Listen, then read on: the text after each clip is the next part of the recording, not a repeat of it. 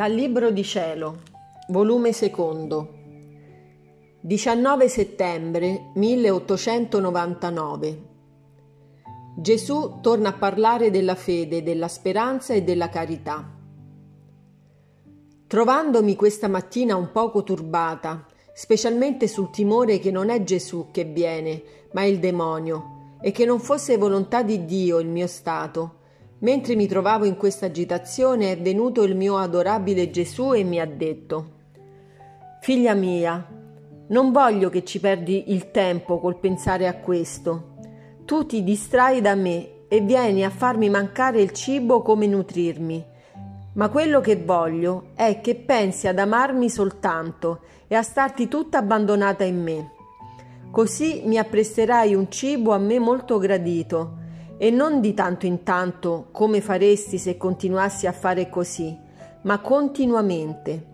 E non sarebbe questo tuo contento grandissimo che la tua volontà, con lo stare abbandonata in me e con l'amarmi, fosse cibo di me, tuo Dio? Dopo ciò mi ha fatto vedere il suo cuore e dentro vi conteneva tre globi di luce distinti e che poi ne formavano uno solo. E Gesù, riprendendo il suo dire, mi ha detto, i globi di luce che vedi nel mio cuore sono la fede, la speranza e la carità, che portai sulla terra per felicitare l'uomo sofferente, offrendoglieli in dono. Onde anche a te ne voglio fare un dono più speciale. E mentre così diceva, da quei globi di luce uscivano come tanti fili di luce che inondavano l'anima mia, come una specie di rete, e io vi rimanevo dentro. E Gesù, eccoti dove voglio che occupi l'anima tua. Prima vola sulle ali della fede, ed in quella luce, tuffandoti, conoscerai e acquisterai sempre nuove notizie di me tuo Dio ma col più conoscermi, il tuo nulla si sentirà quasi disperso e non avrai dove appoggiarti.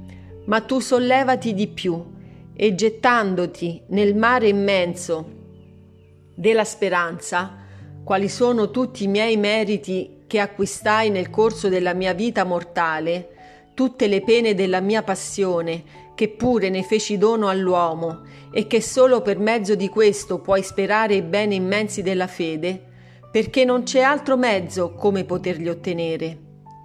Quindi tu, avvalendoti di questi miei meriti come se fossero tuoi, il tuo nulla non si sentirà più disperso e sprofondato nell'abisso del niente, ma acquistando nuova vita, la tua anima resterà abbellita, arricchita in modo tale da attirarsi gli stessi sguardi divini.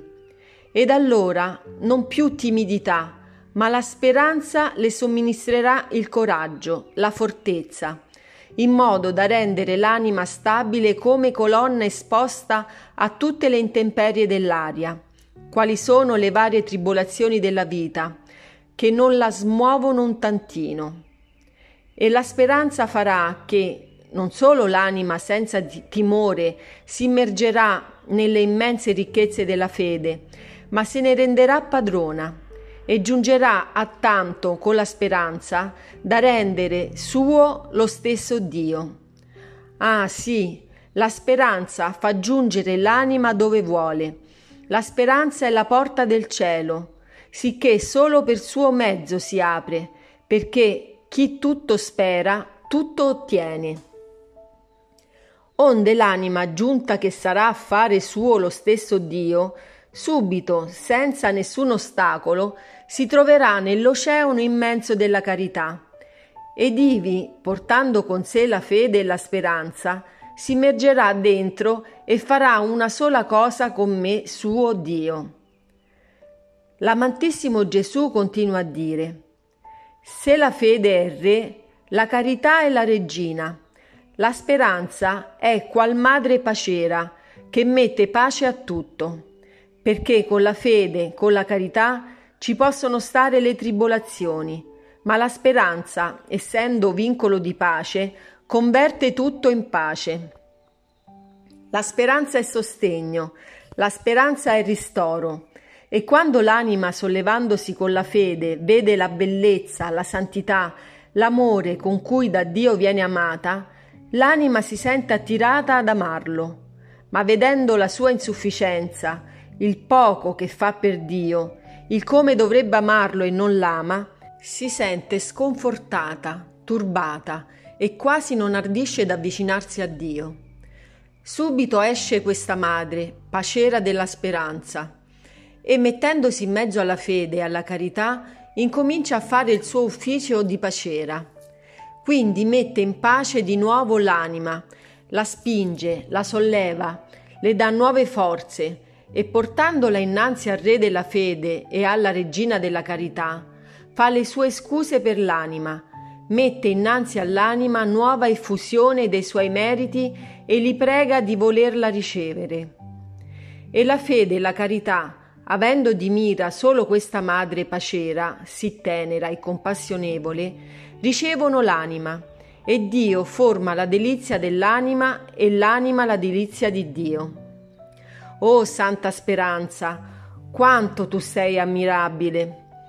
Io mi immagino di vedere l'anima che è posseduta da questa bella speranza, come un nobile viandante che cammina per andare a prendere possesso d'un podere che formerà tutta la sua fortuna.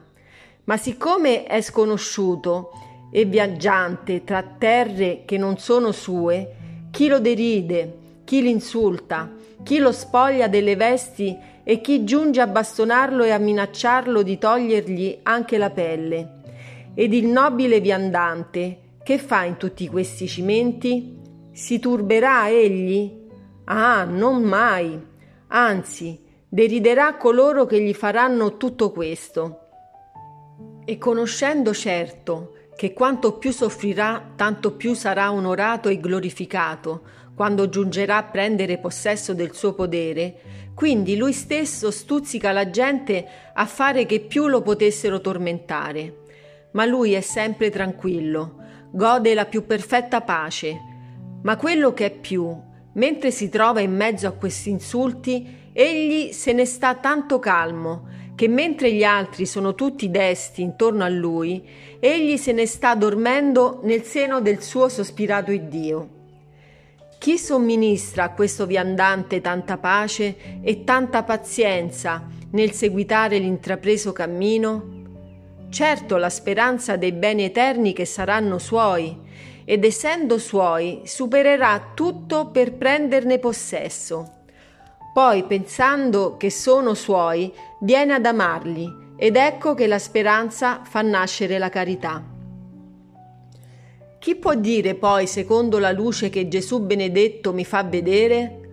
Avrei voluto passarla in silenzio, ma veggo che la signora obbedienza, deponendo la veste amichevole di amicizia, prende aspetto di guerriero e sta armando le sue armi per farmi guerra e ferirmi.